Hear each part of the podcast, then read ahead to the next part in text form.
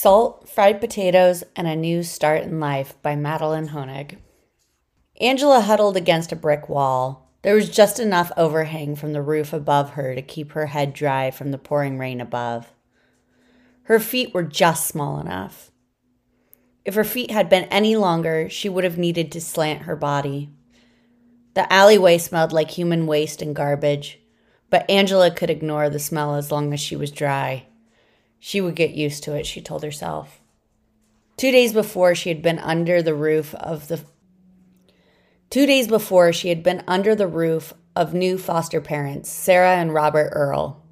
Upon arrival, Angela thought they looked like good people. Sarah was a little plump, but she wore a big smile and seemed really happy to bring 15 year old Angela into their home. Robert also had a big smile on his face. For some reason, it didn't seem as warm as Sarah's smile. Perhaps that was his large stature and his graying beard that made him look less friendly. Later that evening, the three sat down at the wooden dinner table. The dining room was directly off the kitchen and decorated in a pink and beige floral print. Angela looked across the spread of food. There was a whole roasted chicken that smelled of rosemary and sage, a bowl of garlic mashed potatoes, and steamed broccoli. Angela hadn't eaten this well in a while and heard her stomach growl at the thought of having access to all this food. Angela, would you like to lead us in saying grace on this special evening? Sarah asked in her sweet voice.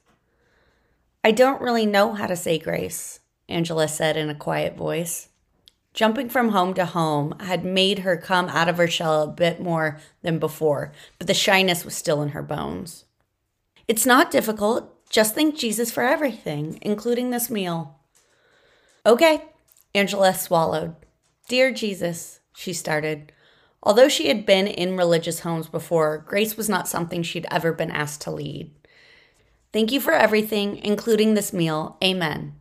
The amen came out as a question, rather than the end of a prayer.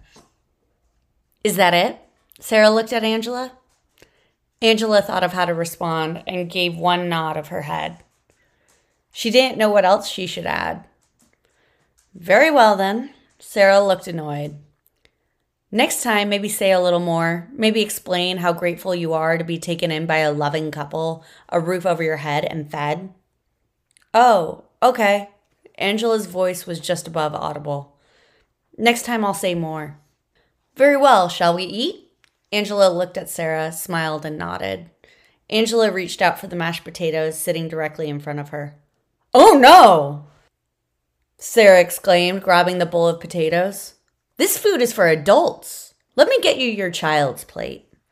Although technically she was a child, Angela didn't think of herself that way, not after needing to raise herself and in some cases other children. When Sarah returned, she laid a plate in front of Angela. On the plate were the organs from the chicken, boiled potato skins, and a piece of stale bread. Angela nodded her head. She knew better than to make a fuss. How was work today, dear? Sarah asked Robert as she took her own seat and served herself. Angela took a bite of one of the potato skins. It was soft but didn't lend much as far as taste. It was bland. She looked over the chicken organs and picked one at random.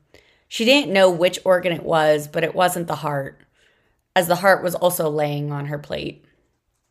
She knew it was the heart, as it looked just like a small human heart Angela had studied in school. She took a small bite and nearly threw up. Manners, girl! Robert erupted towards Angela. Angela nodded. Her only hope of getting through this meal was to stick to the bread. Although it was stale, it was only a day or two past its prime and was much more appealing than anything else on her plate. When dinner was finished and Angela helped clear the table, Sarah noticed the girl's plate. She was not impressed with Angela's eating habits and called her an ungrateful mooch to her face. Later that night, Angela brushed her teeth, turned off the light, and climbed into bed. As she was drifting off to sleep, Angela suddenly woke to heaviness on the mattress next to her. Although there was no light in the room, she could see a man's figure. It must have been Robert's figure sitting next to her on the bed. She froze, not wanting him to know she was awake. He stroked her cheek. The thin blanket had been pulled up all the way, only allowing her face to poke out.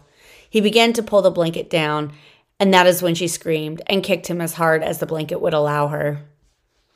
Sarah came charging in. What is the meaning of this? I just came to check in on her and she screamed and then kicked at me. This child is an animal. Robert defended himself and stormed out of the room. Is this true? You are such an ungrateful little monster, Sarah asked. Angela knew right then that she could never be happy in this home. Between Sarah's inability to think of her as human and Robert's possibly using his foster children for his own benefit, Angela knew she had to leave. Angela didn't sleep well that night. Her mind was going through her options. One, she could stay, but then she ran the risk of being starved and possibly raped every night. Two, she could call child services and have them place her somewhere else.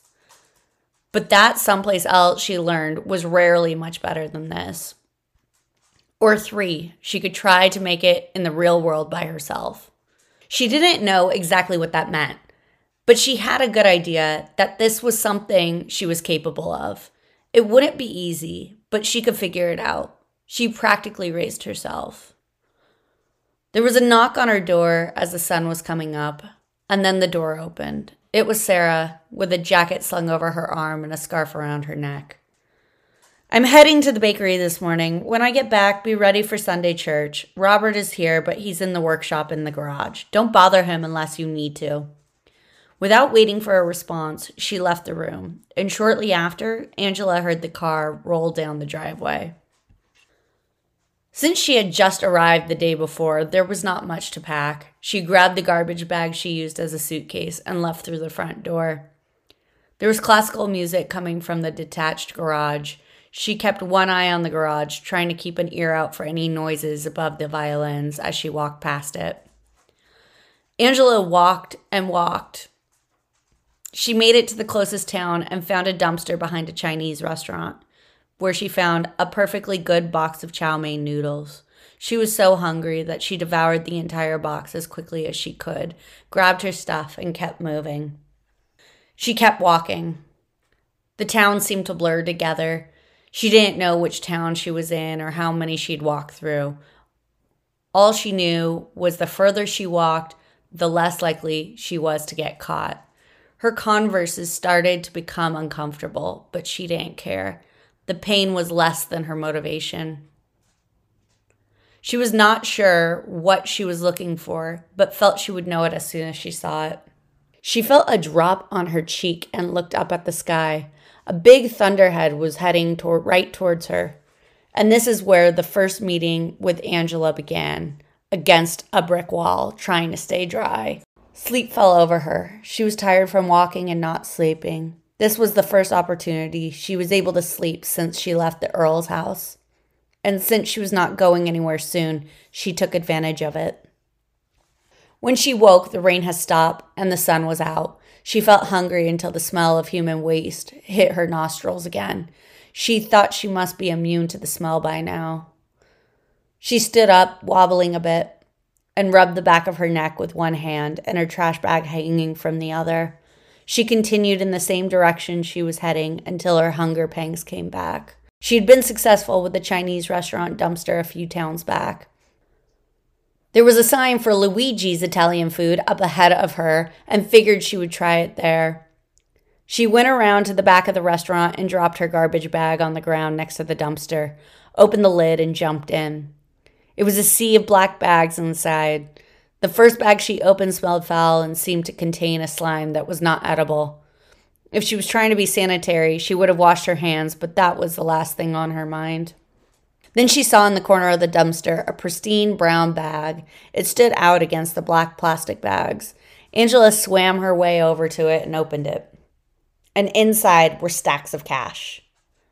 Without a second thought, she jumped out of the trash can, stuffed the bag in her trash bag, and looked for a safe place to count the money.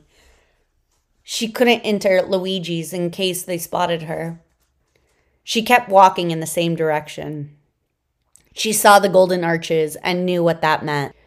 Once she knew what was inside the pristine bag, She could then go inside and eat a real meal while safely deciding her next move. She found herself, again, behind the restaurant and huddled down between the building and the dumpster. She opened her own trash bag and then the pristine brown bag, and she started to count. When she was done, she pulled out a crisp $100 bill and stuffed it into her pocket. She closed the bags the best she could and entered the restaurant. Her stomach gargled.